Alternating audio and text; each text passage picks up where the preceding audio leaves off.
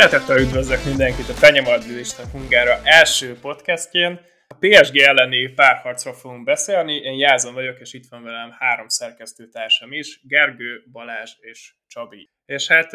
előjáróban csak annyit szeretnénk mondani, hogy nagyon izgatottak vagyunk, mert a szerkesztőségen belül már rengetegszer feljött ez a téma, hogy kéne csinálni podcastet, mikor kéne csinálni, hogyan, és hát végre belevágtunk, reméljük, hogy tetszeni fog nektek, hiszen mint mindent ezt is értetek, csináljuk, hogy minden minőségébb kontentet gyártsunk nektek. Szóval, hogyha van bármi észrevételetek, negatív vagy pozitív kritikátok, akkor tudassátok velünk, hiszen ez az egyetlen mód, hogy tudjunk fejlődni. Ahogy említettem, mai nap a PSG elleni párharcra fogunk beszélni. Az adás struktúrája nagyjából úgy fog kinézni, hogy beszélünk az odavágóról, a visszavágóról, illetve a BL esélyeket fogjuk latolgatni, és az, hogy a negyed döntőben kivel szeretnénk találkozni. Szerintem csapjunk is a lovak közé, de mielőtt még rátérnénk a PSG elleni témára, srácok, légy szíves, egy picit mutassátok be magatokat röviden, hogy kik vagytok, mióta szurkoltok a csapatnak, illetve egyéb olyan információt, amit úgy gondoltok, hogy érdemes elmondani. Kezdem akkor én, sziasztok! Csabi vagyok. Hát gyakorlatilag már majdnem tíz éve a Penya Madridista kötelékében, mint szerkesztő és mint egyesületi tag egyaránt. A Real Madridhoz fűződő viszonyom az, az ennél azért e, régebbre nyúlik vissza. A 2002-es világbajnokságig kell visszamennünk, ahol, ahol először láttam húzamosabb ideig a, a brazil Ronaldot játszani, és, és onnantól kezdve estem szerelembe egyébként az ő játékával, és ugye még ugyanazon a nyáron a, a Real Madridba igazolt, innen indult ez a kapcsolat, ami, ami azóta is töretlen, és, és gyakorlatilag rózsaszín köddel szórt, úgyhogy a Ronaldo távozása sem befolyásolta igazából ezt a, ezt a történetet, úgyhogy gyakorlatilag ez már egy, egy majdnem 20 éve tartó szerelem. Hát, amit ezen kívül érdemes tudni, én, én nagyon nagy uh, Modric rajongó vagyok uh, jelenleg, és, és megpróbálok ennek ellenére nem elfogultam beszélni róla, de nehéz lesz. Akkor folytatom én. Sziasztok, én Gergő vagyok. Hát én is körülbelül 20 éve szurkolok a Real Madridnak. Nekem a 2000-es BL döntő a Valencia ellen, az volt így az első, első emlékem, ez a jó kis fekete tekamez. Azóta követem a csapatot, a Penyamadristá csapatát pedig 2014 óta erősíthetem, az is már, fú, már 8 éve, nagyon durva. Ha pedig kell mondanom néhány játékost, akik, akik közel állnak a szívemhez, így az elmúlt 20 évből főleg, az, az Zidane, Guti, Modric és Benzema, órákig tudok. Tudnék róluk beszélni, tényleg csodálom őket minden tekintetben. Sziasztok, sziasztok, én Balázs vagyok, és hát én azt hiszem, már egy generációval fiatalabb vagyok, mint a többiek, így a fiatalabb szurkolókhoz tartozom. Én még Ramos szívóságával és játékával, vagyis játékába szerettem bele, és igazából azért kezdtem el követni a csapatot. Talán még a 2010-es VB-n láttam először játszani Ramoszt, és utána áttértem a Real Madridra is. A csapat mérkőzéseit úgy 2011-12-es szezon óta kezdtem el így folyamatosan követni, hogy tényleg amely, amelyik mérkőzést tudom, azt igyekszem megnézni, meg így foglalkozni is vele háttérben illetve a szerkesztőség csapatát két éve erősítem. Köszönöm szépen a, a bemutatkozást, és akkor azt hiszem nincs más hátra, mint előre, akkor vágjunk is bele a PSG elleni párharcnak a kivesézésébe. Előzetesen még csak annyit szeretnék megmondani, hogy ilyen kis háttérinformáció, hogy amikor leültünk, hogy, hogy megbeszéljük, hogy, hogy mi legyen az első téma a, az első, ahogy a téma az első podcasten, akkor fölírtunk négy vagy öt különböző lehetőséget, és, és akkor az egyik ezek közül a PSG volt, de és amikor leültem, hogy kidolgozzam ezeket a különböző lehetőséget, hogy választást adjak a résztvevőknek, akkor a PSG elleni rublikát lényegében üresen hagytam, mert úgy voltam vele, mert akkor csak az odavágó zajlott le, és úgy voltam vele, hogy hát itt valami csodának kéne történni ahhoz, hogy mi az első podcastet azzal indítsuk, hogy a PSG elleni párharc hogyan alakult, és most ezt, ezt tényleg úgy mondom, hogy az odavágó csak az odavágót láttam, tehát a visszavágó az még nem történt meg, és hát ez a csuda megtörtént, és szerintem nincs olyan madridista, aki jelenleg másról szívesebben beszélne, mint a PSG elleni párharcról, vagy legalábbis én így vagyok vele. Szóval, most már tényleg vágjunk is bele. Hát amennyire szerintem szívesen beszélnénk az utolsó 45 percről, azért nem onnan kezdjük el, mert volt egy odavágó is, ahol egy teljesen más meccset láthattunk, mint a, a szerdait, és igazából az első kérdésem az lenne, hogy, hogy Ancelotti az szerintetek tényleg arra játszott, hogy Párizsba egy 0-0-et kihozzon a csapat, vagy a PSG azon a napon annyival jobb volt, hogy, hogy igazából esélyt sem adott a, a Real Madridnak? Szerintem is-is. nem, egyébként nem, nem tudom azt gondolni, és nem tudom azt hinni, hogy, hogy itt bármikor is döntetlenre játszana egy ennyire uh, niós klub és csapat. Szerintem sem a, a klub múltjából adódóan, sem a szurkolói viselkedésből eredően nem lehet azt megengedni egy ekkora klubnál, klubnál hogy döntetlenre játszanak az egyszerűen egy olyan nap volt, és egy olyan időszak, én azt gondolom, mert ott azt a meccset megelőzte több olyan mérkőzés, amikor szenvedett a csapat, főleg a gólszerzés tekintetében, és, és nem az volt az első olyan ott abban a két-három hetes periódusban, amikor, amikor nem ment igazán a támadójáték. Úgyhogy szerintem egyrészt jobb napja volt a PSG-nek, másrészt pedig valószínűleg a, a, a Real Madridnak sem az volt az igazi napja, sem mentálisan, sem erőnétileg, sem pedig ugye a támadójáték gördülékenységét tekintve, illetve azt nem szabad elfelejteni, hogy egyébként Benzema azon a meccsen tért vissza a sérülésbe, és, és valószínűsítem, hogy ő sem volt százszázalékos állapotban. És szerintem ez egy ilyen ennek, e, ezeknek a tényezőknek a, az összemixelt része. Ezt nem hiszem, hogy a döntetlen lett volna a fő cél, de az egyszer biztos, hogy szándékosan lassítottuk a játékot, szóval aztán a Ancelotti is tudta és jól felmérte, hogy a PSG egy sokkal gyorsabb csapat, mint a Real Madrid, már csak a korból következtetve is, Szóval nem, nem szabadott volna velük egy versenyfutásba szállni, egy ilyen nagyon gyors iramú mérkőzésen. És lehet, hogy ezért is tűnhetett úgy, hogy a döntetlenre játszik a Real. Bár mondom azért ez sem elképzelhetetlen, mert ugye most már eltörölték az idegen beli gól szabályzatot, szóval annak sincsen különösebb létfontossága. Én is, én is azt gondolom, hogy biztos, hogy nem döntetlenre játszott Ancelotti meg a csapat, viszont azzal is tisztában volt, hogy, hogy a PSG ellen kimenni, főleg Párizsban, úgy, hogy, hogy tényleg az előtti időszakban sem a csapatnak, sem egyénileg azért nem úgy ment. Nem úgy ment a játékosoknak, ahogy mondjuk nem tudom, december-november környékén. Ő is tudta, hogy ha belemennek ott egy ilyen nyílt, nyílt meccsbe, akkor abból nem igazán jöhetünk ki jól, mert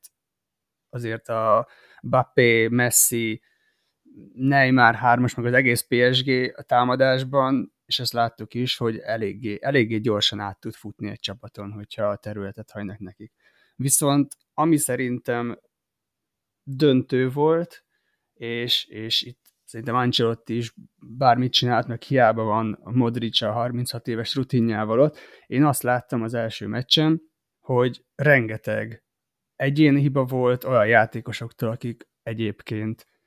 nem szoktunk meg ilyet, gondolok itt Kroosra például, hogy annyi eladott labdája volt, mint szerintem egész évben összesen nem, de tehát mindenki sokkal inkább a saját szintje alatt játszott, és amikor itt néztem a, a haverokkal a, a meccset, folyamatosan az az érzésem volt, mint amikor a Real Madrid játszik a spanyol bajnokságban, nem tudom, Granada ellen, föláll a, a ellenfél tér felére, aztán igazából ilyen kis gyerekjátékot csinálnak a, az ellenfélel, tehát, hogy utána meg azt éreztem, egyszerűen nem tudott, főleg pszichésen, meg mentálisan a csapat, meg egyénileg sem átfordulni abba, hogy, hogy igen, akkor fölhúzom magamat valahogy arra a szintre, fölhúzzuk egymást arra a szintre, hogy akkor, hogy akkor kijön ebből a, a, a, a tudásuknak a, hát nem is a legjava, de valami, valami sokkal több. Tehát én azt éreztem, hogy itt pszichésen az első meccsen egyszerűen a PSG a Real fölé nőtt, és ez nagyon furcsa kimondani egy olyan csapat, meg olyan játékosok esetében, akik nem tudom, három-négy BL-t nyertek, rengeteg döntőt játszottak, de mégis volt egy ilyen érzésem, hogy egyszerűen mint a megijedtek volna. Nem hitték el, hogy ebből győzelem lehet, sokkal inkább, mint az lett volna a fejekben, hogy huha, itt, itt nagy baj lehet, nagy baj lehet. És akkor majd visszatérünk, hogyha beszélünk a visszavágóról, mert szerintem a visszavágón is ugyanegy ilyen pszichés csatát nyert meg, csak ott meg már a Real Madrid. Illetve még egy dolog, amit említettél is, szerintem nem tudjuk majd kikerülni a visszavágót, illetően sem a, a Krósznak a szerepe, és az ő felelőssége, hogyha nevezhetjük ezt így, akár mindkét meccsen, és majd erre térjünk még vissza, hogyha a visszavágót szóba hozzuk. Én még csak arra szeretnék reflektálni most az elmondottaknál, hogy Csabi mondtad, hogy Benzema ugyanazon a meccsen tért vissza, ami nekem így eszembe jutott, hogy hogy szerintem lényegében egy, egy bot is lehetett volna Benzema helyén, mert most nem tudom a pontos adatokat, de szerintem, hogyha 20-nál többször labdába ért, akkor én azon meg lennék lepődve. Konkrétan nulla kapura lövése volt a csapatnak egész végig, és én, én tényleg nem emlékszek semmire Benzemától, és nem hinném azt, hogyha mondjuk a, a visszavágós Benzema játszott volna ott, akkor ő egyedül képes lett volna különbséget teremteni. Egyedül nem, viszont sokkal kevesebbet mozgott egyébként, mint a, a, a meccseinek a nem tudom, 99%-ában, amiben biztos, hogy szerepe volt annak, hogy valószínűleg nem volt teljesen egészséges. Szóval nem gondolom azt, hogy egy teljesen egészséges Benzema miatt egy teljesen más meccset láttunk volna, viszont azt hiszem, hogy némileg más, más játékot tudott volna mutatni a csapat, hogyha ez nem így van. Lehet, hogy egy kapura lövés úgy már Igen, és lehet, hogy mondjuk pont abból lett volna a gól, ki tudja. A másik, amit, amit én is észrevettem, vagy legalábbis én is úgy, úgy véltem, mint Gergő, hogy olyan érzésem volt igazából az, az a meccset nézve, hogy a PSG egy új érettségi szintet ért el, mert mindig, amikor nem nézek sok PSG meccset, az, az be kell valljam, de mindig, amikor néztem, hogy a BL-be játszottak, mindig az volt, hogyha jól ment nekik a játék, akkor olajozott volt a gépezet, de amint egy picit hátrányba kerültek, vagy nem úgy alakult a dolog, ahogy ők szerették volna, akkor jöttek az egymással való verekedés, látszólag frusztráltak lettek, és, és igazából folyamatosan egy olyan csapat benyomását keltik bennem, akik, akik egyszerűen nem érettek az európai futballhoz, Viszont az ellenünk mutató performance alapján én azt, azt ugyanezt láttam, hogy, hogy ők most egy új szintet léptek föl, és igenis felléptek arra a szintre azon a meccsen, amit a háromszoros vagy négyszeres BL győztes játékosok képviseltek a Real madrid és én úgy éreztem, hogy emiatt nagyon veszélyes a PSG. Csak annyit akarok hozzáfűzni, nekem is átjött ez az érzés, hogy ha megy, akkor nagyon megy, ha nem, valami, valami bekerül, akkor meg, akkor meg nem tudom így. Nincs meg az, hogy akkor igen, újra kezdjük, felállunk, és akkor nem tudom, megfordítjuk, vagy ilyesmi. És a meccs után, a visszavágó után Twitteren jött szembe egy, egy idézet, nem tudom már ki mondta, de, de ez arról szólt ugye, hogy ő játékosokat vehetsz, de győztes mentalitást nem. És szerintem pont ez az a dolog, ami, ami egy Real Madridban mindig is meg lesz, függetlenül attól ki játszik ott, de mondjuk egy PSG-be ezt én sose éreztem. Ezen a meccsen meg, a, és ez megint majd a visszavágóra egy, egy, egy jó, jó, jó téma, hogy a, teljesen összeestek. Tehát, hogy hiába volt ott a hataranylabdás, meg a Bappé, meg bárki, a hátul a világbajnok védő nem volt momentumok. Teljesen így összeestek, és nem volt már onnan fölállás. Tehát nem volt az, hogy, hogy valahogy egymás buzdítva visszahozunk magunkat a meccsbe. És ez szerintem a PSG-nél Hát nyilván ez csapatépítés, meg, meg edzői, játékosbeli dolgok, de nagyon-nagyon kijött az a kritika, amit ugye sokan megfogalmaznak velük szemben, hogy hát hiába szeded össze a világ legjobb játékosait, ha egyszerűen nincs közöttük meg az a fajta kémia, ami ilyen helyzetekből, mert tudod, amikor minden jó megy, akkor mindenki boldog, meg mindenki jól érzi magát, de aztán, amikor meg, nem tudom, küzdeni kéne, vagy kicsit át kéne forgatni a nehéz időszakon a csapatot, akkor meg nincs meg bennük ez a, ez a kvalitás. Ez szerinted mondjuk mennyibe, vagy szerintetek mondjuk mennyibe befolyásolta volna az egész párharc alakulását, ha mondjuk Sergio Ramos bevethető, mert én is így vélem, hogy, hogy igazából a PSG-ben nem volt egy vezéralkat, mondjuk mondjuk egy Cristiano Ronaldo, vagy Sergio Ramos, vagy, vagy a mostani csapatból Benzema, Modric, Alaba, nincsenek ilyen alkatok a PSG-be, de Sergio Ramos ugye az egyik talán legjobb ember, akit ilyen, aki, aki fel, fel tudja hype az egész csapatot. Szerintetek, hogyha mondjuk ő ott van a pályán, akkor, akkor hogyan alakul ez a párharc? És itt most nem csak az odavágóról, hanem beszéltünk most már visszavágóról is, hanem az egész párharcról. Szerintem itt a legnagyobb kérdés az az, hogy a, a PSG-nél vajon fel tudta volna hype a, a csapatot, mert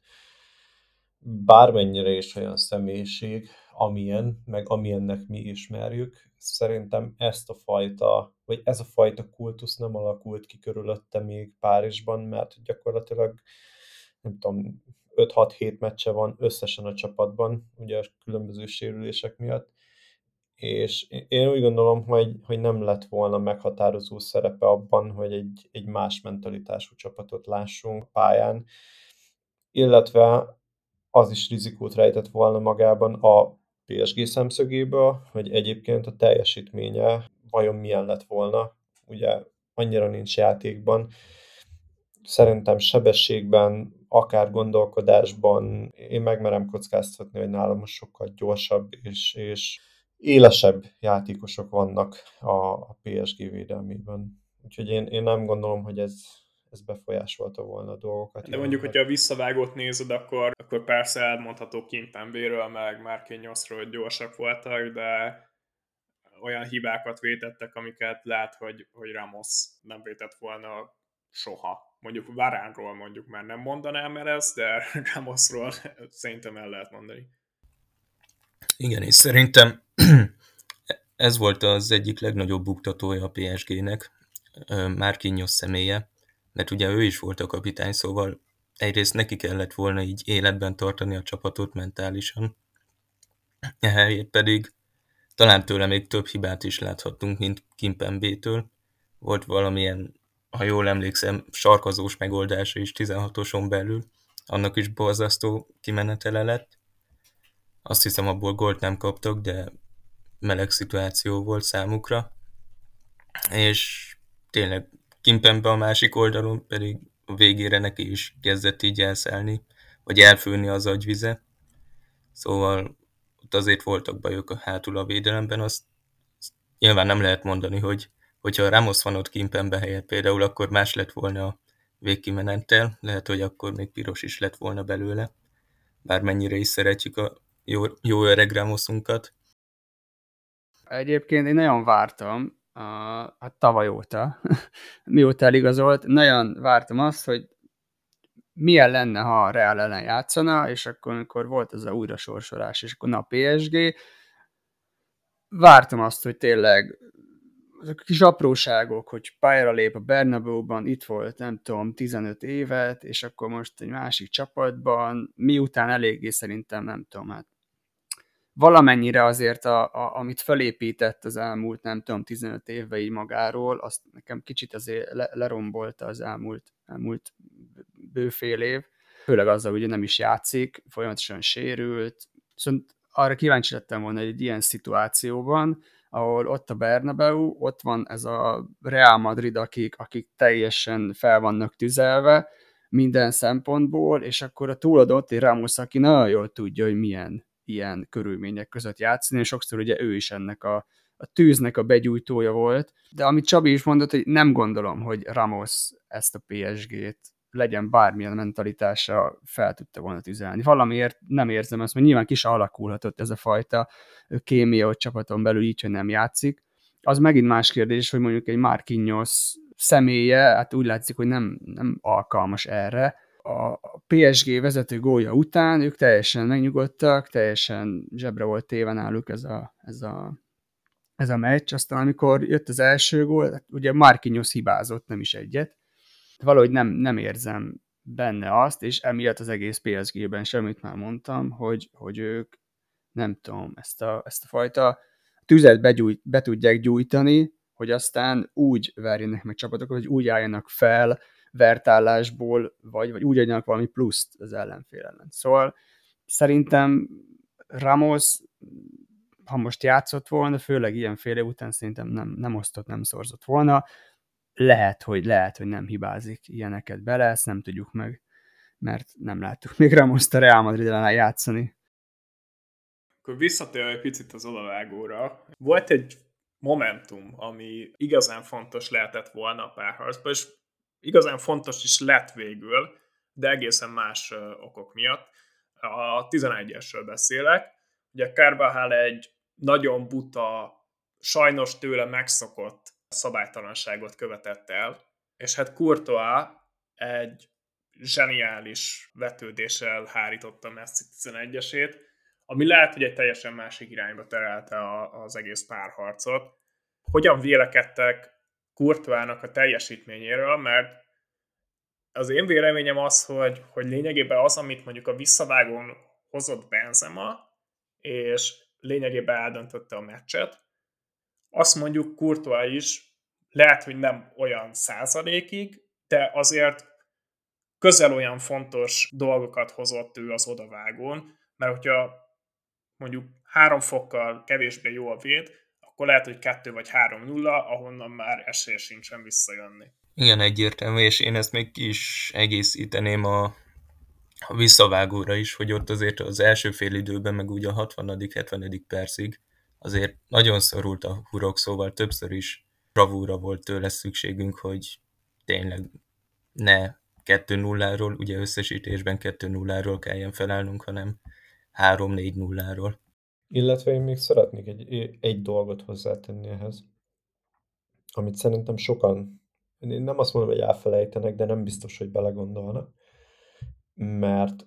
a pályán nem feltétlen tükröződik ez vissza,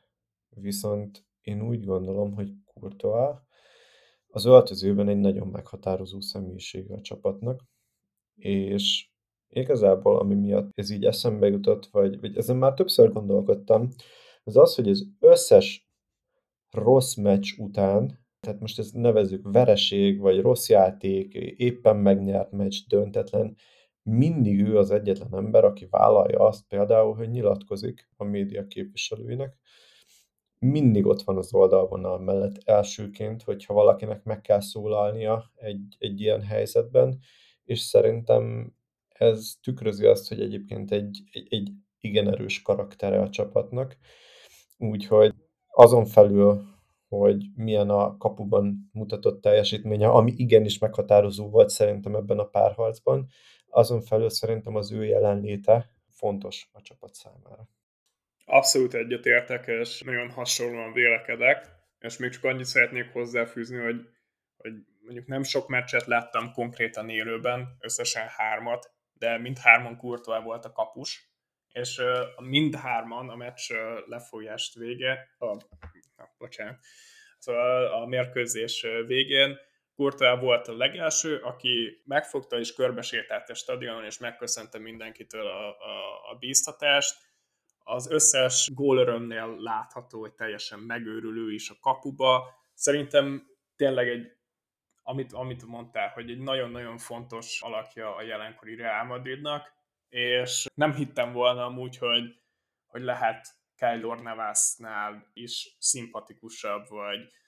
jobb figurát találni ilyen hamar az első számú pozícióra, főleg ugye úgy, ahogy indult Courtois madridi karrierje, de amit itt lehozza az elmúlt három évben, én én nagyon drukkolok neki, hogy, hogy ez el legyen ismerve egyéni szinten is valami legjobb kapus, vagy akár aranylabda szempontból is. Én is úgy gondolom, hogy Kurta nagy, nagy befolyás, nagy hatással volt erre a párharcra. Ő, tartott, ő tartotta a Reált így meccsben, a, ahogy kiszedte a 11-est az első találkozó vége felé, meg, de hát, tehát ő, ő az a játékos, aki tudom, hónapra hónapra, most már nem tudom, szerintem ja, két-három éve folyamatosan hozza, hozza azt a klasszis teljesítményt, hogy amikor senkinek nem megy, akkor ott a kapus, és ugye, amit Csabi is említett, hogy milyen karakterű az öltözőben, ez rendkívül fontos egy csapatnál, hogy ott van egy olyan kapus mögöttem, aki tudom nagyon jól, hogy ott van mögöttem, és annál, annál megbízhatóbb dolog nincs egy csapat életében szerintem, hogy tudom nagyon jól számíthatok arra a kapusra. Számítok akkor is, hogyha jól megy, akkor is, hogyha rosszul megy nekünk. Mm, szóval nem tudom, nekem is nagyon-nagyon nőtt a szememben Kurtoa, bár én amikor ide érkezett, akkor se voltam annyira ellene, de, de ő, na, ő például nagyon jól megmutatkozik benne az a fajta erő, hogy, hogy ő fölállt a padlóról, mert amit itt kapott annak idején, az, az, az azért nem volt semmi, és nem is ment neki úgy akkor, de, de abszolút fölállt, és én is nagyon remélem benne, hogy ezt így végre valamilyen egyéni díjban is elismerik, mert, mert mindig, mindig megmosolygom, amikor látom az ilyen össze, összeállításokat, hogy a világ legjobb kapusai éppen, stb. És akkor is sokszor így meg sincs említve valamiért. Ez most egy nagyon jó kérdés, hogy miért, de nagyon remélem, hogy ezt majd így megérdemelné nagyon. Megérdemelné. Hát gondolom ezeken a listákon elsősorban a Premier League kapusok vannak nyomó részben, és szerintem arra egy külön beszélgetés lehetne lefolytatni, hogy mennyire van valósan vagy valótlanul túlértékelve a Premier Liga ilyen szempontból, de én is észrevettem, hogy lényegében, amikor ilyen cikkek vannak, akkor Ederson, Alisson, Mendy mindig említve vannak, és akkor még lehet, hogy megemlítik ilyen kis jegyzetbe, hogy hát amúgy Courtois se csinálja elég rosszul, de azt szerintem az kész nevetség, hogy a, idén a vagy a tavalyi évben, nem tudom, legutóbb, amikor osztották ezt a legjobb kapusnak Herú díjat, akkor még a legjobb öt közése került be. Ez, ez, ez, ez valami hihetetlen nagy uh, blama, blama volt szerintem. De hát nem csak Courtois nyújtott egy fantasztikus egyéni teljesítményt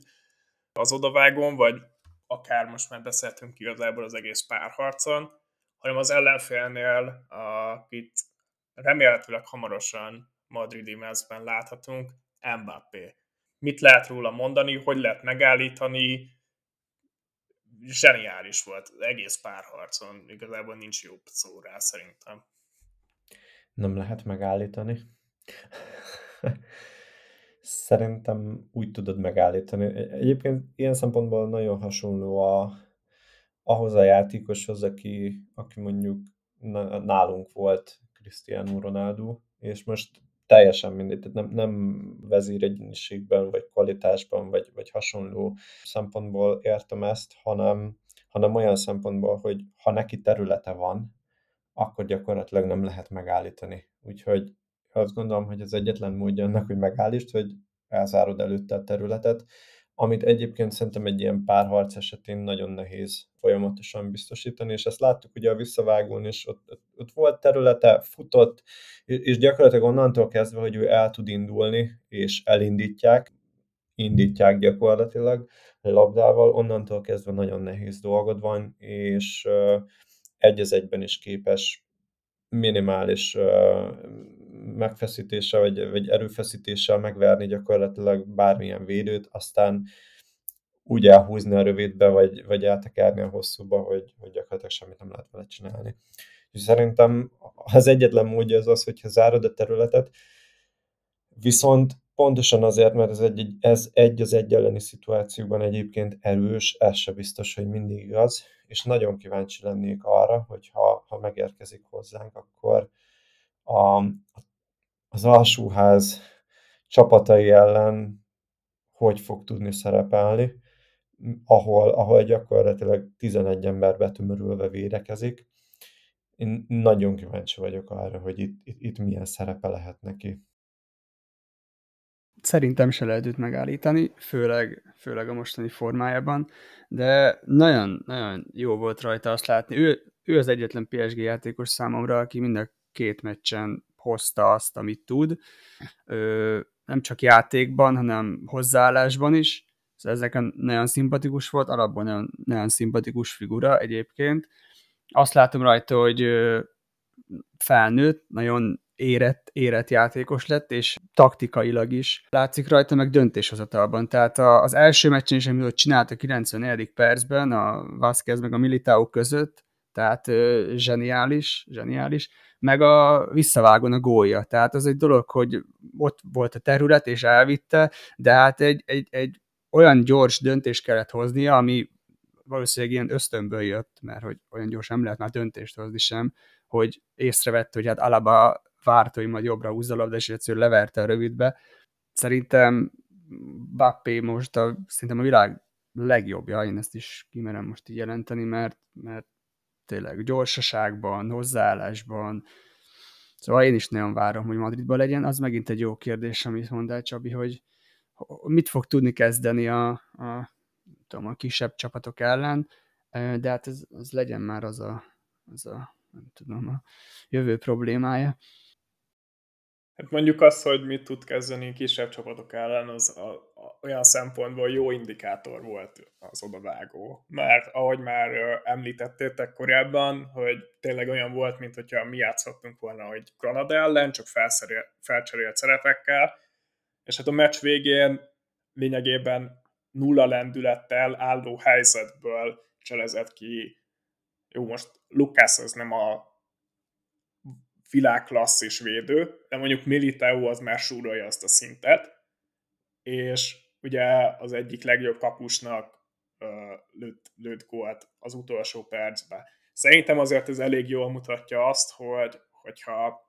mondjuk nyilván ez nem várható el tőle minden meccsen, de hogy képes erre, és hogy nagyon kevesen képesek szerintem erre a, a mai labdarúgásban, és, és engem, hogyha eddig volt lett volna szerintem bárkiben valami kételj, hogy,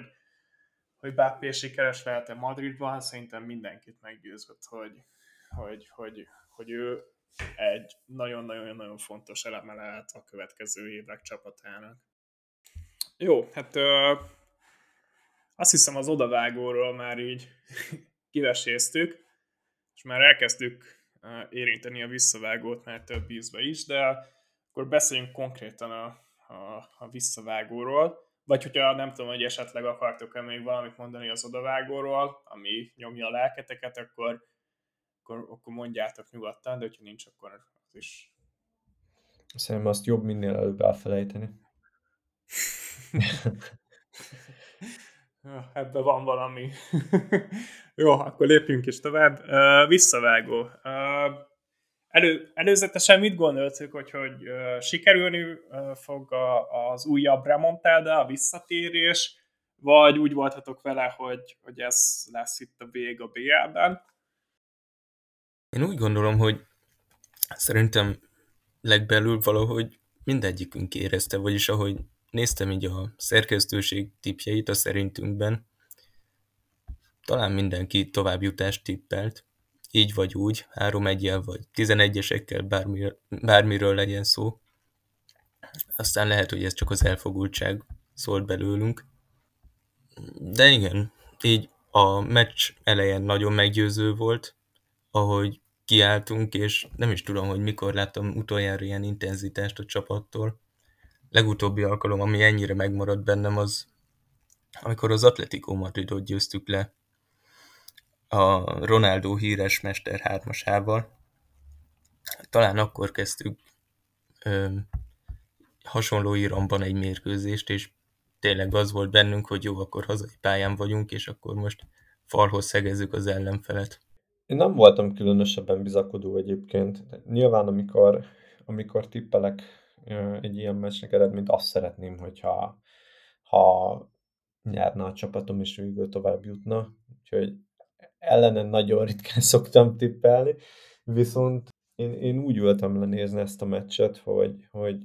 izgalommal telve.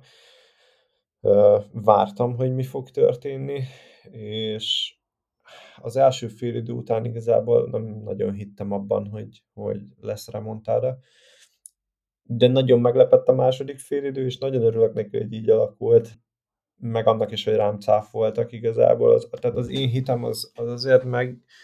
megingott itt az elmúlt hetekben, megmondom őszintén, nem volt annyira meggyőző a, a támadójáték, most függetlenül attól, hogy a, a Sociedad ellen egy igen jól sikerült meccset láttunk. Tehát én, én különösebben nem, nem voltam bizakodó, viszont nem is temettem a csapatot, és pozitív meglepetés és csalódásért, főleg a második félidőben. Én, én meg rég éreztem ilyen, ilyen, ilyen pozitív érzéseket így a, a meccs előtti héten, vagy főleg a hétvége utáni, a Sociedad elleni meccs után, mert ugye ott is érezhető volt, hogy, hogy Ancelotti tudatosan készült már a PSG elleni meccsre, akár abban, hogy ő folyamatosan dominált a csapat, magasan letámadott, és igazából hát belett őrölve a Sociedad, még akkor is ugye ott is hátrányba volt az elején a csapat. Tehát ott már éreztem azt a fajta, mentálisan is már a játékosok készültek a PSG ellen, és, és aztán a meccsen, meg szerdán ez,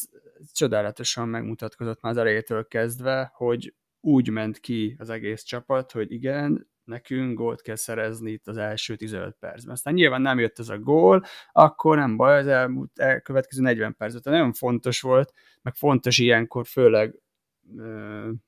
főleg egy ilyen kiélezett meccsen, hogy ugye megmaradjon az a fajta türelem, hogyha nem jön, akkor majd, majd jön később az a gól.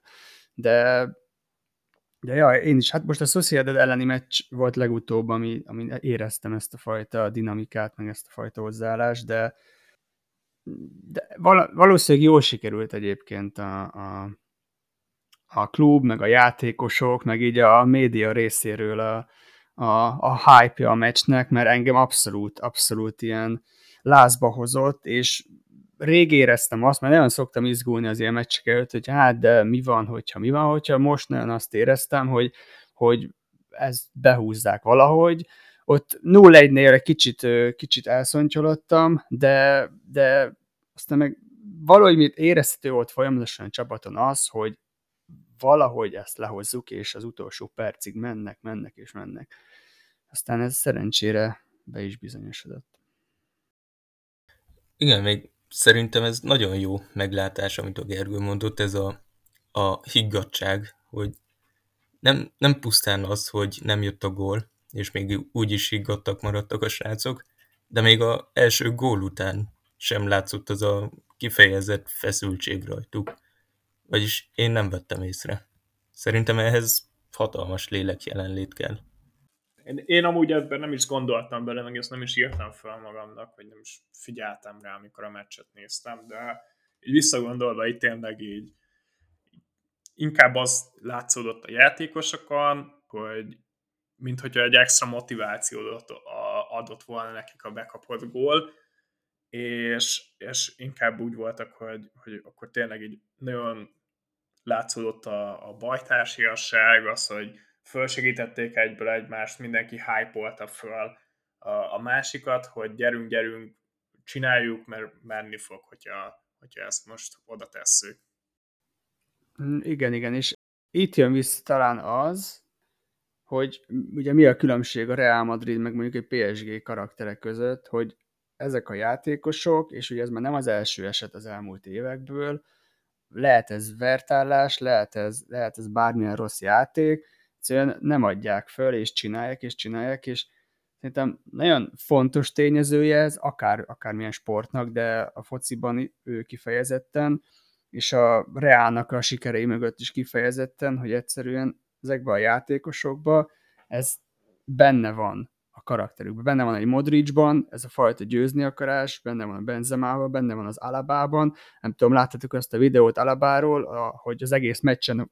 mekkora vezére volt, nem csak a védelemnek, az egész csapatnak, tehát hogy ilyen játékosokkal lehet azt elérni, aztán nem tudom, bejön egy Rodrigo, bejön egy Kamavinga, és ugyanúgy felveszik ezt a, ezt a mentalitást, és ugyanúgy bedarálják az ellenfelet. Szerintem ez az a dolog, amit így, így nem tudom, tanítani nem nagyon lehet, ez úgy bekerül az ember ebbe a közegbe, és akkor átveszi ezt a közegtől. Szerintem ez, ez nagyon-nagyon fontos, meg épp ezért fontos, hogy vannak ilyen játékosok, mint akár egy Benzema, vagy akár egy Modric, akik minden téren vezérekké tudnak válni, mert szerintem enélkül nem, nem, lehet, nem lehet nyerni semmit.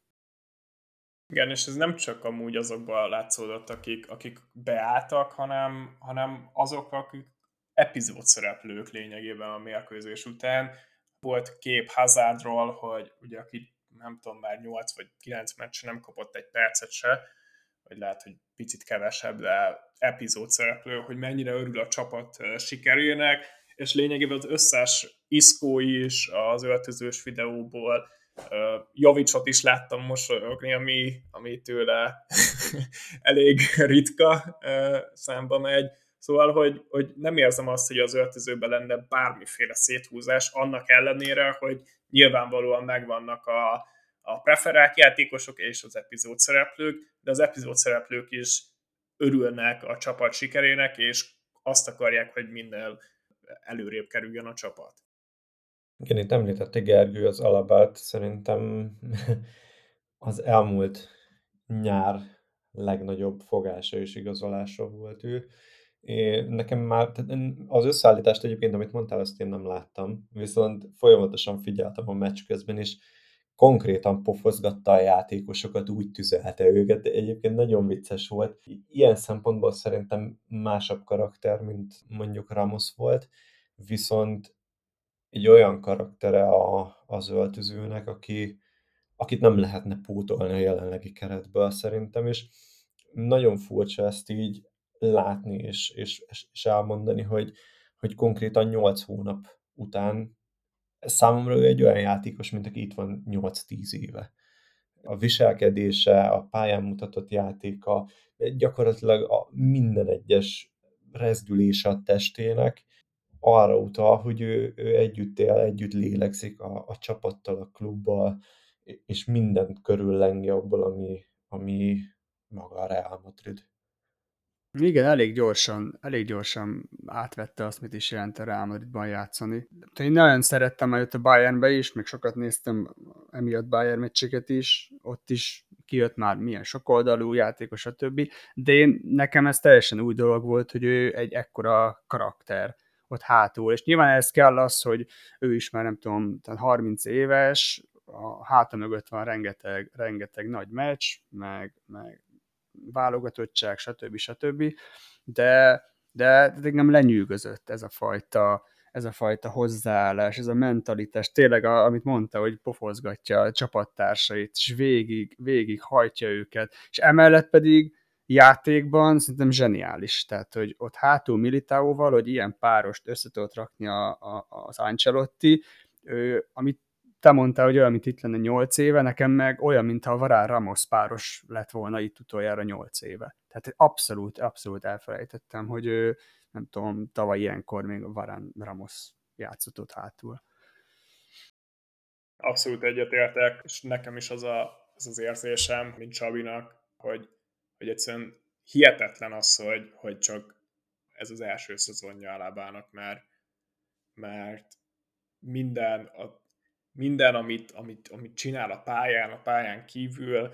minden kommunikáció nonverbálisan, vagy verbálisan egyszerűen azt mutatja, hogy, hogy igazából, mint hogyha tényleg a Castillából jött volna föl, hatalmas vezérré nőtte ki magát. Ha visszatérve mondjuk a visszavágóra, még az lenne a kérdésem, hogy, hogy amikor megláttátok a kezdőcsapatot, akkor mennyire érthetek egyet azzal? Ugye nagyon sok beszélgetés volt, hogy, hogy mivel Casemiro eltiltott, akkor valószínűleg Valverde kezd. Ugye Kroosnak is volt egy kisebb sérülése, és az volt a kérdés, hogy akkor Kroos kezdjem, vagy inkább Kamavinga, illetve ugye a jobb szélső pozíciója Asensio vagy Rodrigo. Ugye Rodrigo kezdett a, a hétvégén a bajnoki meccsen, viszont Asensio-nak a jelenlegi szezonja a legered, legeredményesebb, és úgy tűnik, hogy ő a kezdő jobb, széls, jobb szélső, igen. Hogyan állítottak volna fel a, a csapatot, illetve ugye a bal hátvéd is kérdéses pozíció volt Mendi átiltását követően. Nem változtattam volna ezen, és azt hiszem pont ezt a csapatot tippeltem kezdőcsapatnak. Számomra egyébként a bal oldal nem volt kérdés, mint a bal hátvéd pozíciója, hogy, hogy ott Nacho-nak kell kezdeni, mert bármennyire is szeretem Marcelót, úgy gondolom, hogy egy ilyen volumenű mérkőzésen ő nem megoldás többé, főleg védekezésben, főleg egy olyan csapat ellen, amelyiknek ennyire gyors támadói vannak, teljesen mindegy, hogy melyik oldalról beszélünk, és ott van még az is, hogy csereként egy Dimariát be tudnak küldeni. Szóval számomra a Nacho helye nem volt kérdőjeles, úgymond, és, és én bíztam benne, hogy ő ezt meg tudja oldani, meg láttunk is már erre példát, akár a PSG ellen is. A középpályán nem tudtam volna jobbat választani, vagy jobb hármast választani, és, és igazából támadásban sem. Tehát jelenleg uh, ugye Valverde mind energiájában, mind a, a védekező képességeiben szerintem Kazemiro hiányában a legjobb megoldás volt. Um, Kroszt azért nem ültettem volna le, mert a passzaira és a rutinjára nagy szükség van. Aztán majd még, amit ugye az elején mondtam, majd térjünk vissza a szerepére. És, és igen, a támad, támadásban ugye talán a jobb szélsőnek a, a pozíciója volt az egyetlen kérdés, de én ott is azt látom jelenleg, hogy Asensio az egyértelmű választás, és nem véletlen, tehát az elmúlt hetek, már-már hónapok teljesítménye alapján szerintem ez így rendben van, és, és nem vehetjük el tőle azt a tényt, hogy nincs még annyira jó átlövő úgymond a csapatban, mint ő. És az ilyen meccseken ennek döntő szerepe lehet. Nekem a balátvéd poszton nekem voltak ilyen kérdések, főleg magam felé, amikor gondolkodtam azon, hogy mi is lehet a megoldás. Még először Alabát Alabát gondoltam oda, hogy majd őt kiteszi, mégiscsak ballábas, balvédőként játszott sokat, Nacho meg mégiscsak egy, egy, egy belső védő, de, de aztán megértettem, hogy miért sokkal jobb, hogyha az Alaba van ott középen, mert ugye hát pont amire az előbb beszéltünk, hogy mekkora vezér, viszont Nacho, Nacho pedig a szokásos Jolly Joker-t lehozta, úgyhogy én sem raktam volna be oda Marcelót, véletlenül sem, szerintem ez nem is volt kérdés, hogy, hogy ott, ott nacho kell kezdenie. A középpálya ez egy érdekesebb, érdekesebb kérdés volt így, hogy a, hogy a Casemiro kiesett, meg a Kroos sokáig úgy tűnt, hogy nem tudja vállalni a játékot. Nem tudom, hogy papíron jól hangzik, amikor leírjuk, hogy Kamavinga, Valverde, meg Modric, de én tartok tőle, hogy nem, nem lett volna meg ez a fajta nem tudom, ez a fajta támadójáték, vagy ez a fajta hát egyensúly, amit a Kroosnak a szerepeltetése hozott el az elején. Szóval örültem annak, hogy végül a Kroos valamennyire fölépült, és ő be lehetett tenni a kezdőbe, mert ez érződött is az elején, hogy hát ő, ő kell oda, kell oda, nem csak a passzai, meg nem csak a rutinja miatt, hanem azt, amit a, a Kroos tud, ahogy mozgatja a csapatot, ahogy, ahogy igazából dinamikát ad az egésznek, meg maga a jelenléte is, szerintem egy megkerülhetetlen figura ilyen szempontból. Plusz erre rá is jön az, hogy mennyivel jobb volt az, hogy aztán a 60. percben tudott váltani egyet Ancelot, és behozott két olyan játékost, egy olyan pillanatában a mérkőzést, amikor pont két ilyen játékosra volt szükség, akik, akik gyorsak, akik mennek, és keményen mennek, és és nem az volt, hogy nem tudom, becserél egy, egy fura lett volna, akkor mondjuk egy cross hoz be, ugye, aki inkább lassítja a játékot már a, nem tudom, a sebességéből adódóan is. Szóval én ezt így egy, egy jó, jó választásnak gondolom, hogy a Kroos kezdett ott. A jobb szélen ez meg mindig kérdés, hogy Asensio vagy Rodrigo, de én is azt gondolom, hogy Asensio rászolgált arra, hogy úgy néz ki, hogy ő a, ő, ő a kezdő ott Ancelottinál. Nem tudom, nekem a Rodrigo mindig ilyen, ilyen, ilyen súlytalan, eltűnik, miközben vannak nagyon, nagyon szép megmozdulásai, meg talán védekezésben ő stabilabb, mint egy Asensio, de, de valahogy, valahogy nála mindig azt érzem, hogy így eltűnik. Eltűnik, aztán csereként beállva meg hozza azt a pluszt, ugye ezt most is láttuk tőle, ez nagyon, egy nagyon érdekes kettőség az ő játékában, nagyon kíváncsi leszek, hogy így, mert most már ő is itt van egy, nem tudom, négy éve talán, hogy, hogy eljut-e arra a szintre, hogy nem tudom, én kicsit úgy érzem, hogy ilyen, ilyen kis peremember, tehát hogy lehet rá számítani, szóval nem kíváncsi leszek arra, hogy tud-e olyan áttörés hozni, például, mint a Vinicius-nál megtörtént. Szóval én a kezdővel ilyen szempontból elégedett voltam, meg így ezt is vártam. Szerintem ez volt a legjobb megoldás, főleg így az eredmény ismeretében. Én még gyorsan Nacho-val kapcsolatban szeretnék annyit elmondani, és szerintem nyomos indok volt a szélen való szerepeltetése mellett, hogy nagyon gyors. Szóval kevesen néznék ki belőle, de nagyon gyors. Én is egy ilyen játékosokkal készült videós anyagban hallottam, hogy mondták, hogy megdöbbentően gyors, és a csapat egyik leggyorsabb tagja, amire most mindenképpen szükség volt. Ez tényleg meglepő, mert amikor mondtad, akkor összehúztam a szemöldökömet, hogy, hogy ugyanarról a nacho beszélünk-e. De így visszagondolva, itt tényleg nem nagyon emlékszem, amikor mondjuk sebességből megverték volna. Nyilván ebben segített az neki, hogy, hogy az ő oldalán többnyire Messi volt, aki, aki elég enerváltan játszott olyan szempontból, hogy nem vállalta nagyon az egy az egyeket, inkább, inkább a, a passzjátékba akart részt venni, ami sikerült is neki, amúgy hiszen a, azt hiszem a második vagy harmadik legtöbbet passzoló játékos volt a, a, Párizsban, de az tény, hogy, hogy nem nagyon készítette mondjuk olyan versenyfutásra Nacho-t, mint Bappé tette azt a, a másik oldalon. Még a kezdővel kapcsolatban az utolsó kérdésem, és akkor már tényleg rámehetünk konkrétan utána a meccsre, hogy, hogy szerintetek akkor változtatott volna a kezdőcsapaton Ancelotti, hogy a Casemiro nem eltiltott? Hát valószínűleg ő lett volna a kezdő.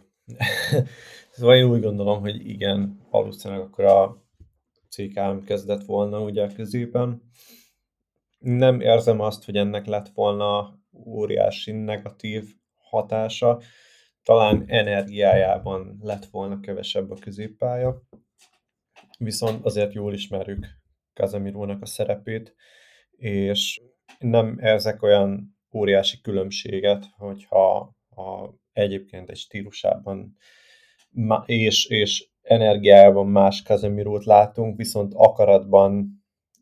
szerintem felveszi a versenyt, és vezér szerepben is felveszi a versenyt ugye Valverdével, míg Valverdének a, az energiája az, ami kompenzálja mondjuk a, a, a vezér szerepét, de, de én szinte biztos vagyok benne Ancelottit ismerve, hogy Casemiro kezdett volna, hogyha nem eltiltott. Igen, szerintem is a szokásos CKM lett volna a középpályán, viszont ami, ami tök érdekes, hogy ha viszont ők játszottak volna, akkor én szerintem nem működött volna ilyen módon a, a letámadás, meg az a intenzív játék az elején, mert ez pont az kellett, hogy ott volt egy Valverde, akit ismerjük, hogy szerintem a csapatnak a legenergikusabb játékosa, sebességben is, agresszivitásban is. Szerintem ő nagyon kellett, hogy Modric és főleg Kroos előtt a, tudom, talán láttam is valami adatot, hogy igazából a legtöbb letámadást ő kezdte el ő indította el, és akkor úgy kapcsoltak be a Benzema és a többiek, tehát hogy nagyon kellett szerintem ahhoz, hogy így tudjon a, a Real dominálni a meccs legtöbb, legtöbb időszakában. Úgyhogy még jól is jött az szerintem, hogy a Casemiro most nem játszatott. Én is abszolút egyetértek ezzel kapcsolatban. Igazából mind, mind, uh, mind kettővel, tehát hogy uh, szerintem is Casemiro kezdett volna, és szerintem is jól jött ki, hogy végül nem tudott kezdeni, mert szükség volt egyszerűen Valverdének az energiájára a középpályán. Most nem hoztam pontos adatokat, de azt hiszem ővé volt a legtöbb, vagy a második legtöbb progresszív mozgás a labdával, amit nyilván egy, egy óriási különbség közte és Casemiro játéka között, hiszen Casemiro azért nem a, a leggyorsabb játékosunk, és nem is annyira labdaügyes, mondjuk 30 méteres labdavezetés közben, mint mondjuk Fede. Szóval ilyen szempontból abszolút kritikus volt szerintem tényleg az, hogy, hogy, hogy az urugvái tudott kezdeni. És akkor, amit már említettünk, hogy a, a meccs első 15 perce, ugye az tényleg voltak is ilyen hírek, hogy akkor mivel Valverde kezdeni fog, azért nagyobb nyomás alá fog helyeződni a, a PSG kapuja, és tényleg megpróbálják a játékosok ebben az időszakban hát nem, nem is az, hogy eldönteni, de hogy visszahozni a párharcot. Viszont ugye játékban megmutatkozott ez, de úgymond eredményre nem vezetett, hiszen, hiszen nem sikerült gólt szerezni. És szerintetek, és utána a meccsen, az első fél időben egy picit visszább állt a csapat, nyilvánvalóan olyan szempontból ez megérthető, hogy, hogy azért sok energiát kivesz az, hogy ilyen magas szintű pressinget csináljon a csapat. Szerintetek mennyire volt ez a visszaállás, akkor jöttek, jött pár PSG lövés, pár PSG helyzet, tudatos, és hogy lehetséges lett volna, hogyha mondjuk jobb napot fog ki a, a PSG-nek a támadó triója, hogy akár ezt jobban megbüntessék ezt a, ezt a visszaállást.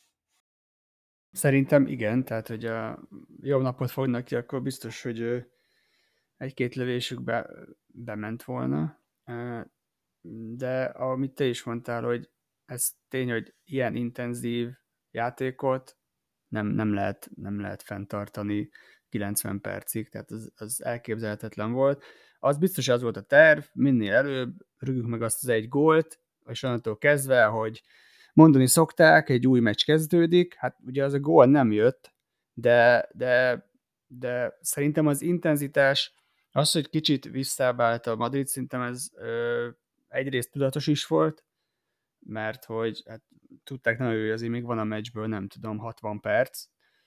ami még nagyon sok mindenre elég lehet. A másik pedig az ilyen, az, hogy egyszerűen, ja, amit mondtam, hogy nem lehet ezt fenntartani 90 percen keresztül, tehát alapból is jött volna egy olyan dolog, hogy már nem úgy érünk oda, már nincs meg az az összhang a letámadásban, stb. stb. Tehát, hogy szerintem abszolút tudatos volt a, az a visszaállás. Illetve szerintem el is hitték azt, hogy, hogy ezzel ők rendben vannak. Ugye az odavágó az, az gyakorlatilag egy, egy teljes PSG föléről szóló mérkőzés volt, és azért a visszavágó első fél ideje is sokkal inkább szólt, uh, legalábbis annak az el, egyik fele sokkal inkább szólt a, a PSG-ről, mint a, mint a madridiakról. És én, én, én szimplán elhiszem egyébként azt is, hogy ők elhitték ezt a továbbjutást a, a vezető találat után, ami nem feltétlen csak tudatos visszaállást eredményezett, hanem akár egy ilyen mentális nevezzük hanyatlásnak, ami abból adódott, ugye, hogy, hogy gyakorlatilag elkönyvelték a továbbjutást. Aztán hamar megváltozott minden. De amúgy ti nem könyveltétek el, el legalább egy picit, egy pár százalékban magatokba Mbappé góljánál, hogy hát itt, itt lát, hogy most akkor ez jelenti a, a végét. De igen. én, én elkönyveltem, megmondom őszintén, hogy nem gondoltam volna azt, hogy három gólt sikerül lőni a PSG-nek, és pontosan amiatt, amit azelőtt,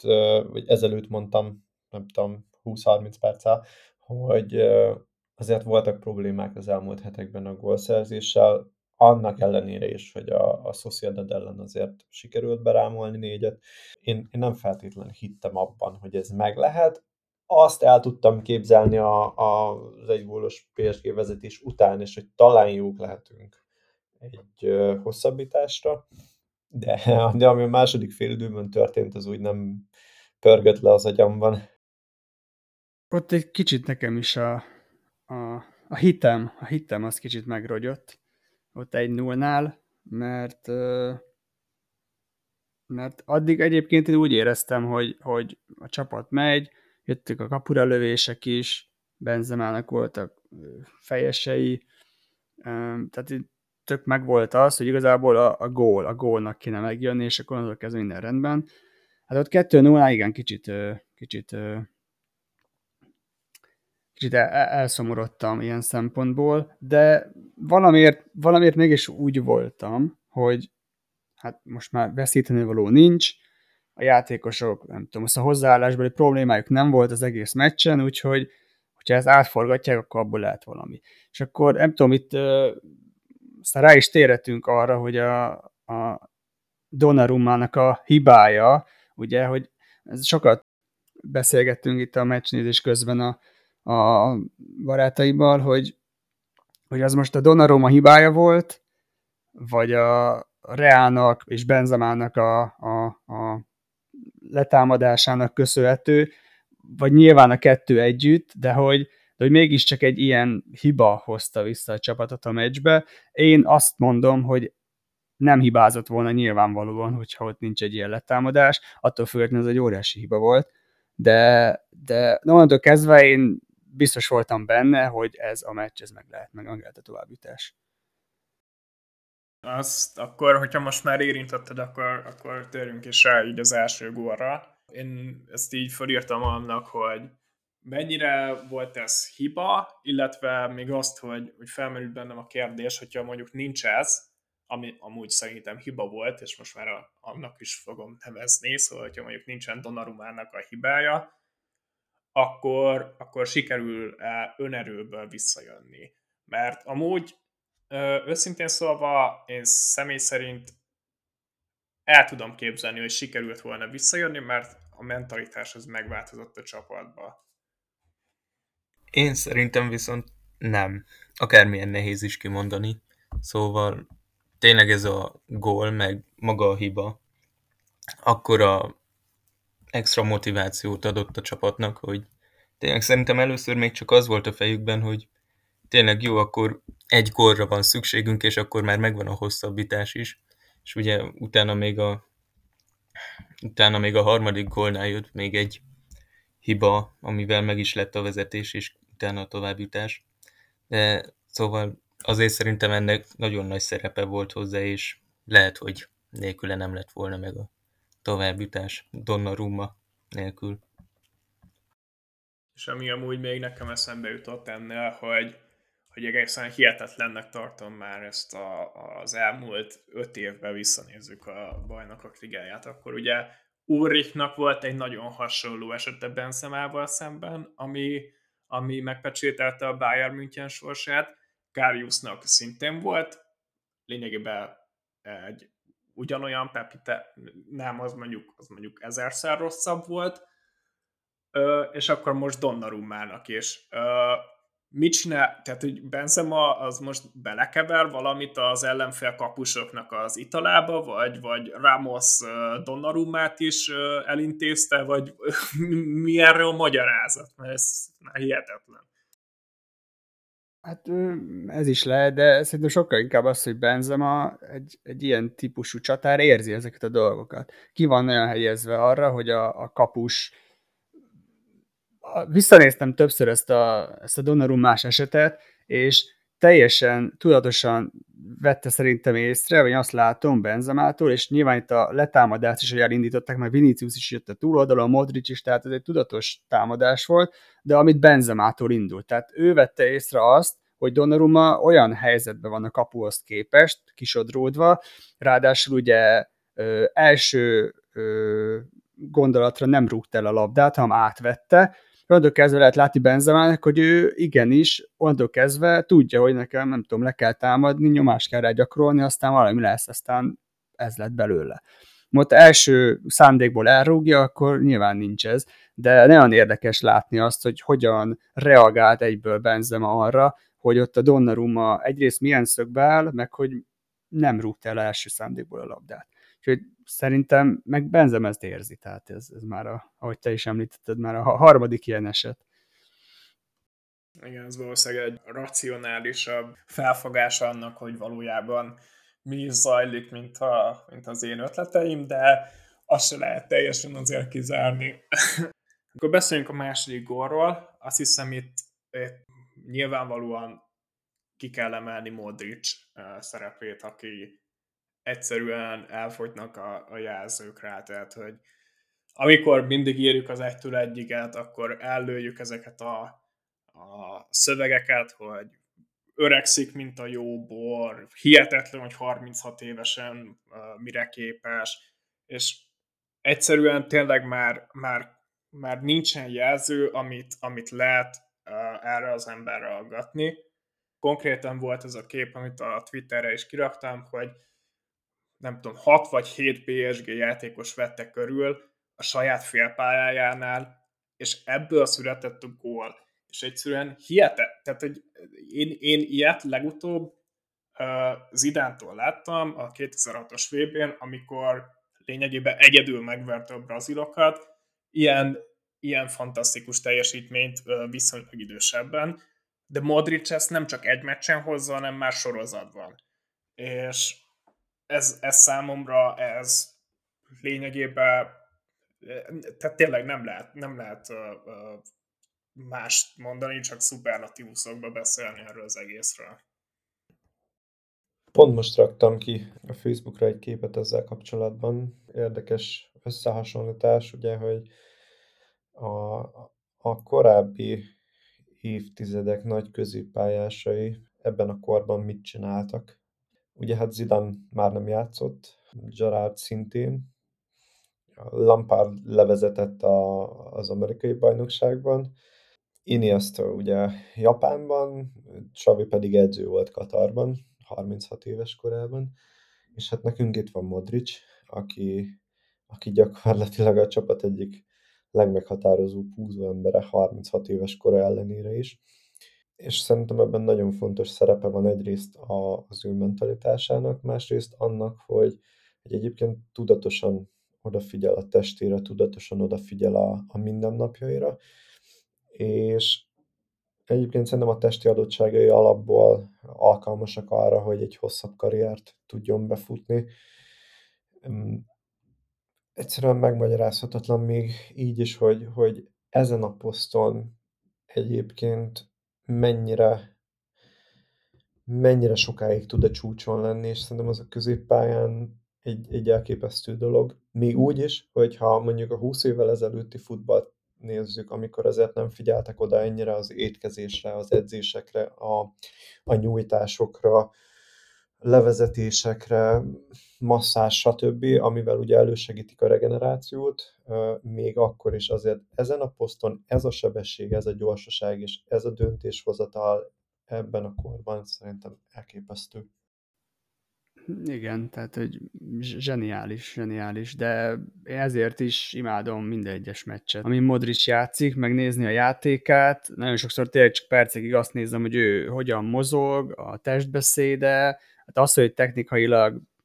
tényleg a, a, a legmagasabb szinten van, de az, azok, a, azok a döntéshozatalok ott a középpályán, ugye leginkább ezek ösztönből jönnek neki, a, a, hát ugye a mentalitása szerintem egy nagyon-nagyon erős tényező az ő esetében, hogy, hogy, hogy ennyi idősen is így tud, ilyen hozzáállással tud a, a meccseken ott lenni, a társakat buzdítani, meg hogy képes arra, hogy nem tudom, a 76. percben a labdával lefutotta a Neymart, és akkor hatan körülvették, és adott egy olyan, hát akár gólpaszt is lehetett volna, de mindenképp egy olyan paszt a Viniciusnak, ami ugye lett aztán a, a gól végül. Tehát tényleg, tényleg zseniális. Én nagyon-nagyon-nagyon remélem, hogy még egy pár évig itt lesz, itt lesz Madridban, és lehet őt még látni ilyen meccseken. Szerintem nincs ok arra, hogy ő, nem tudom, ne játszon, mert szerintem nincs most nála jobb játékos ott a középpályán.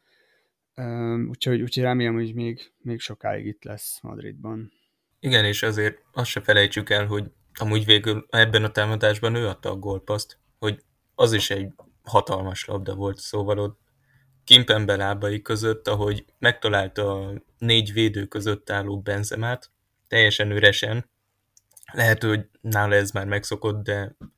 az is forintos labda volt. Igen, igen, az, ezt el is fejtettem, igen, az, az, az egy klasszis megoldás volt. Tehát, hogy ott máshol nem lehetett elrúgni a labdát, csak is a, a Kimpembe lábai között, tényleg tudom, zseniális. És talán volt ez a meccs utáni videó, amit ugye a Real Madrid videósai csináltak, hogy Modricot követték végig az öltözőig, hát elképesztő. Tehát ott megint visszajön az ember, az a, az a, az a egyszerű horvát figura, aki semmi más nem akar, csak élvezni a játékot, meg megnyerni a meccset. És látszik, hogy mennyire fontos eleme a csapatnak, mindenkivel, mennyire jóban van, mennyire tisztelik őt. Nagyon jó volt látni. Ez, szerintem az elmúlt évek egyik legjobb videója volt, hogy egy, ennyire beengedték oda a, a, a, nem tudom, a külvilágot egyrészt, meg másrészt mennyire látszott Modricson azok az emberi dolgok, hogy, hogy igen, ilyenek ezek a futballisták egyébként, hogyha kicsit közelebb megyünk hozzájuk, szóval tényleg zseniális, imádom, imádom a játékát. Igen, fantasztikus volt, a, és már így, hogyha beszélünk róla, így liba bőrös vagyok, hogy, hogy csak visszagondolok, egyszerűen hihetetlen élmény volt ezt nézni még a, a tévén a képernyőn keresztül is, és el sem tudom képzelni, hogy milyen lehetett mondjuk ezt élőben átélni. Amit amúgy akartam, csak hát olyan gyorsan el lettek kapkodva a jegyek, hogy, hogy még a, az Egyesületünk elnöke által tudtunk szerezni, szóval sajnos ezt, ezt nem tudtam élőben átélni, de, de azért így is a tévén keresztül ugyanolyan fantasztikus élményt nyújtott. És hát lényegében a második gól után azt hiszem láttam egy videót, hogy konkrétan 11 vagy 12 másodperc telt el, és jött a harmadik gól, szintén Benzema közreműködésével, és nem tudom, hogy az nálatok hogy volt, nekem így az osztrák-német tévén, a Dazonon, szerintem még ismételték a, a második gólt, amikor, amikor már megszerezte a csapat a harmadikat, mert ott voltam, örültem a gólnak, lényegében a padlón voltam két percig, és csak annyit hallottam, hogy a háttérben, hogy az élő hangból hogy, hogy valami történt, mert felhördült a közönség, és akkor így azt gondoltam, hogy lehet, hogy valaki befutott a pályára, vagy valakit kiállítottak, vagy nem tudom, és, és, és, és mert tényleg egyszerűen olyan hangok szűrődtek be, hogy, hogy mondom, hogy hát itt, itt valami biztos történt, és akkor csak így reménykedtem, hogy esetleg egy gól, és utána végre abba a második gólnak az ismétlését, és láttam, hogy, hogy bazzeg, hát meglőttük a harmadikat, és egyszerűen nem hit, olyan mámorba voltam, hogy ez hihetetlen. Igen, egyébként a, itt az M4-en néztük, és itt is az volt, hogy itt már ment az élő, de közelről mutatták Benzemát. És, de az ő mozgásából lehetett látni, hogy itt valami van egyből a középkezdés után, mert rohannak, és akkor utána váltott ki a képernyő, nem tudom, a teljes nézetbe, és akkor láttuk, hogy a Vinicius már ott van a 16 belül, eladta a labdát, vagyis a, igen, eladta, és akkor Marquinhos nagyon ügyesen be, bekaristolta középre a labdát, hát Benzemának pedig az megint egy olyan, hát egy klasszis, tehát, hogy ott tudta, vagy nem is tudta, mert tehát, hogy ilyet nem tud, a, ilyen játék nem tud, ezt, ez olyan ösztönből megoldotta így, de zseniális, ahogy, ahogy ezért, ő csizmaszárral a, lerúgta oda, ahol a kapus nem éreti el, de én is úgy voltam, hogy a földön földön ültem, amikor láttam, hogy valami történik, és akkor nem hittem el, tehát nem hittem el, és ez a zseniális volt a Benzemát nézni a, a gól örömekor, itt a harmadik gól, hogy ő se hitte el, hogy így most itt mi történt tulajdonképpen, elképesztő volt. Szóval ekkor, ekkor volt, vagy az a második gólnál volt a Alabának a, a ominózus székes gól öröme, mert azon, azon nagyon-nagyon-nagyon felröhögtem, hogy ott a háttérben elkezdett ilyen révpartit tartani a szurkolókkal. És nem csak ő, hanem Militao is. Azt gondolom, hogy ez a második gól után volt. Fantasztikus. Még a második gólra egy picit visszatérve, hogy ott ugye Modric ugye Vinicius indította, és, és egy, visz, egy nagyon jó helyzet alakult ki Vini előtt, és én nem vagyok abban abban teljesen biztos, hogy mondjuk három hónapja, akár, hogyha csak három hónapja nézzük, akkor ne próbálta volna meg egyedül megoldani. De ő cserébe egy mondjuk egy ilyen maximum 2-3 százalékos esélyt beváltott arra, hogy akkor jó, visszarakom, és akkor próbáljuk meg javítani az otcunkat, amiből végül gól születhetett. Nyilván nagyon sokat írtunk már arról, hogy mennyit fejlődött Vinicius, de azért ezt így egy BL 8 döntő PSG ellen kritikus momentumba látni, ez szerintem ez, ez egészen, egészen hihetetlen. Hát ott azért abban a szituációban már picit nem is tudom, nagyon ballábas helyzet volt, ugye neki az a gyengébbik lába, még hogyha már azzal is láttunk tőle gólt, meg azért nagyon ki volt sodródva, mégiscsak egy Donnarumma áll a kapuban, aki a hibái ellenére egy nagyon jó kapus, és ellenünk is nagyon jó teljesítményt nyújtott. És eleinte még próbálta is megoldani, de utána talán Danilo Pereira mellett a Hakimi is visszatért, és akkor úgy már emberfelényben volt a PSG, és utána azért döntött úgy, hogy inkább lepasszolja. Igen, egyébként én is először azt gondoltam, hogy azzal így a kapuig kell menni, aztán, aztán valószínűleg egy, pont mondtam itt is meccs közben, hogy nem tudom, egy Cristiano Ronaldo valószínűleg egy biciklissel után kapura rúgta volna a labdát ballal. Örülök, hogy Vinicius ezt nem csinálta meg, és annak is nagyon örültem, hogy ezen is látszik az ő fejlődése, hogy elkezdett, elkezdett gondolkodni ilyen szituációkban is. Van, amikor ez még nem jön be, mert van, amikor még most is előjönnek a régi, a régi dolgok, és össze is rezzenek, hogy remélem ez csak egy ilyen kis e- e- epizó, epizódok ebből a, ebből a szép filmből. Szóval nagyon jó döntést hozott. És tényleg, amit a mondtál is Balázs, hogy, hogy visszaértek már legalább, nem tudom, hatan álltak ott vele szemben, és ö, nagyon jó döntést hozott azzal, hogy ő ott nem kezdett egy cselezgetni, nem akarta megoldani valami klasszis megoldással, hanem egyszerűen odaadta Modrisnak, hogy inkább ő oldja meg valami klasszis megoldással. Igen, tehát abszolút jó döntést hozott meg, de, de ezt egy évvel fixen nem hozza meg ezt a döntést. Még amit, amit, amit már így pedzegettünk, és hogyha most már ilyen egyéni teljesítményekről is beszélünk, akkor már így egész adás során pedzegetjük, hogy akkor beszéljünk Kroosról, akkor beszéljünk Kroosról. Mm, ez érdekes, igen, én, én vetettem fel, és érdekes része ez most szerintem ennek a podcastnek, mert egyrészt kíváncsi vagyok a véleményetekre, másrészt ugye egy, egy picit muszáj érinteni azt, hogy,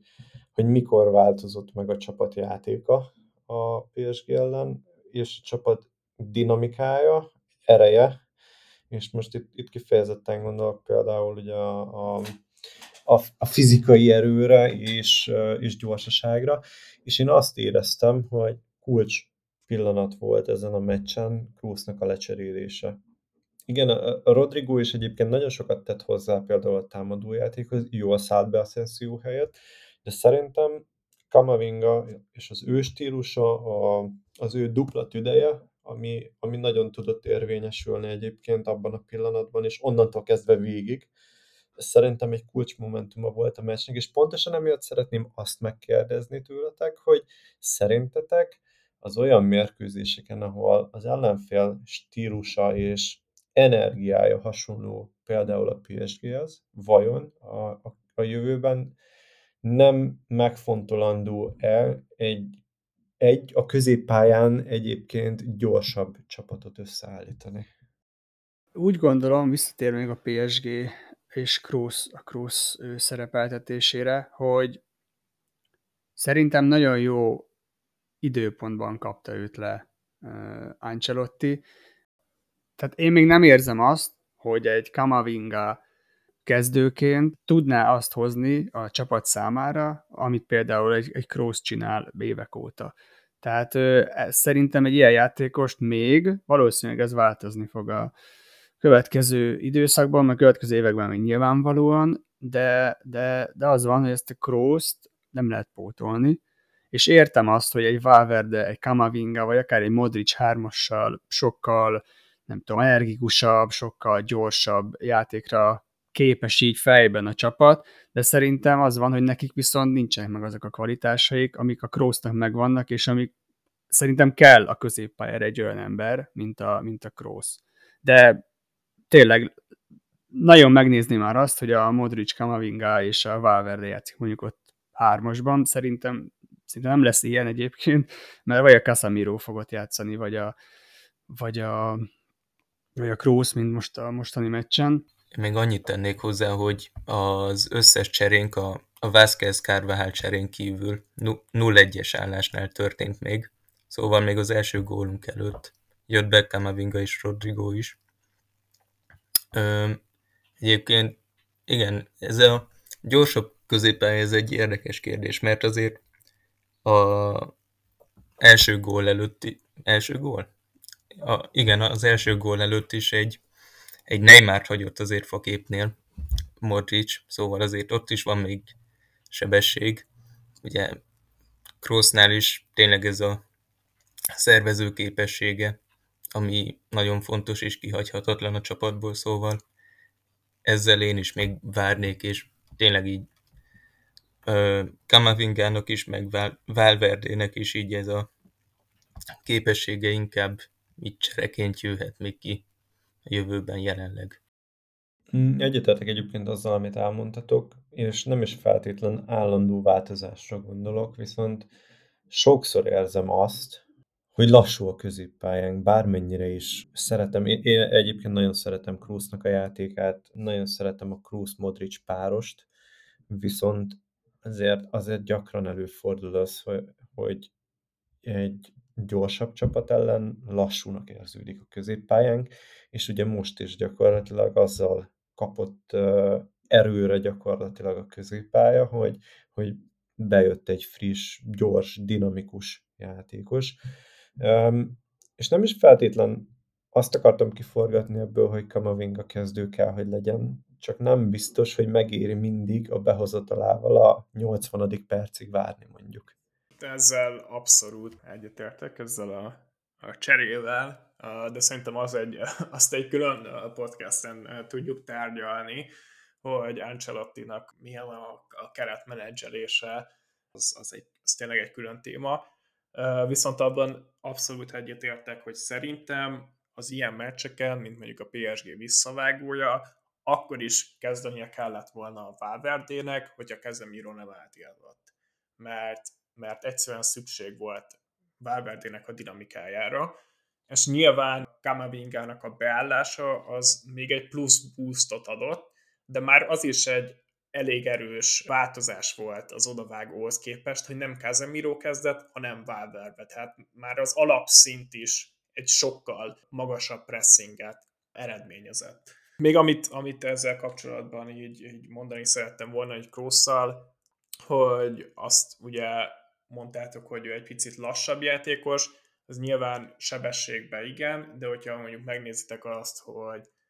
hogy mennyi érintése van egy meccsen, és mennyi passza, akkor nagyon kevés különbség van. Tehát ez azt jelenti, hogy lényegében mindig egyből továbbítja a labdát, és nagyon keveset áll uh, konkrétan nála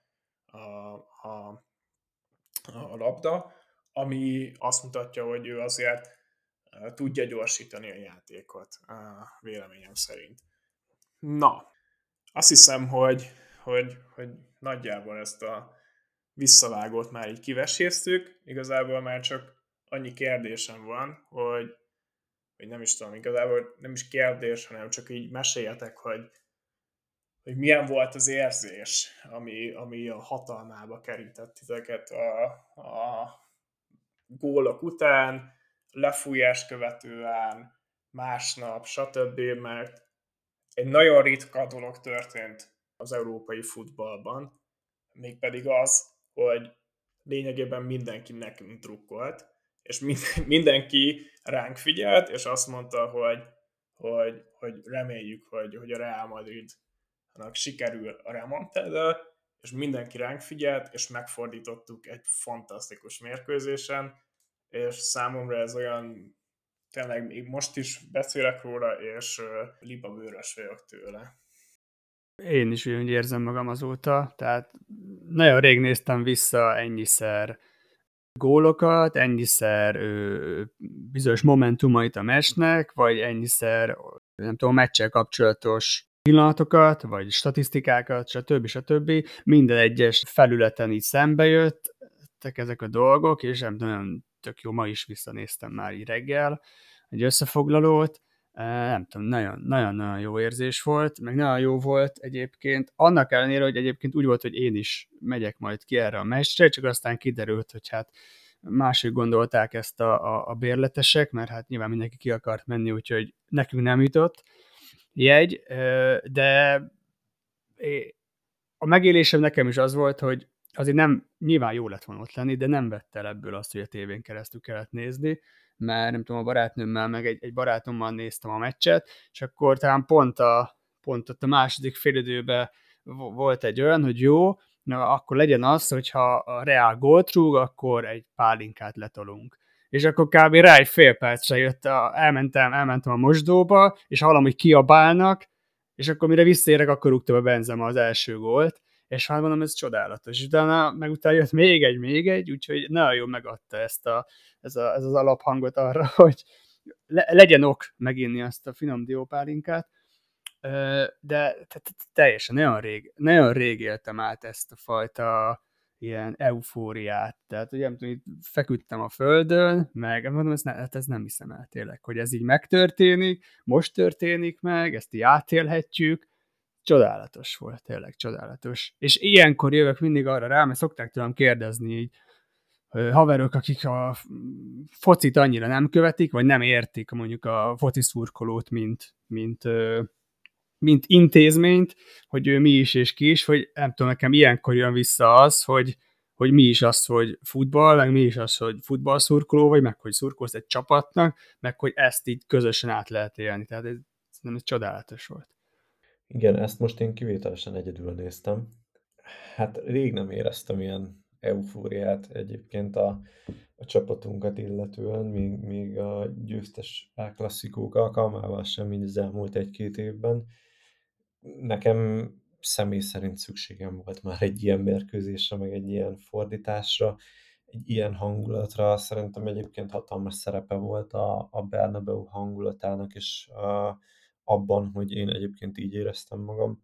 De én a, a, az ilyen győzelmek után nem tudok aludni, mert annyira pörgetem állandóan az agyamat, meg, meg a Twittert, meg mindent, és tehát, hogy hogy éreztem magam utána, így teljesen adrenalinnal fűtve, felpörögve feküdtem az ágyban, és gyakorlatilag gondolkodtam azon, hogy mi történt a meccsen. Nekem ez, ez általában így szokott lenni, úgyhogy amikor ilyen nagy fordításra készülünk, már mindig kalkulálom azt, hogy a másnap az egy picit nehéz lesz, pedig én nem is iszok uh, madridi gólok után, mint Gergő, de hát én így éltem meg. Én most kivételesen egyedül kellett, hogy nézzem, sőt nem is szerda este néztem meg, hanem csütörtök hajnalban, mert szerda este dolgoznom kellett, de tényleg így jó, egyedül azért nem ugyanolyan megőrülni, mint társaságban,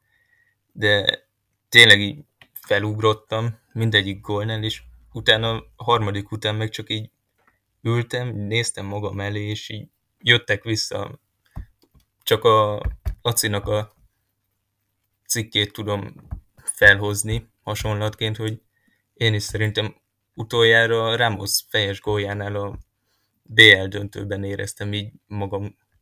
magamat, és tényleg jöttek vissza azok az emlékek így a BL döntők kapcsán, hogy ott is a gólok, Ramos góljai. Hihetetlen.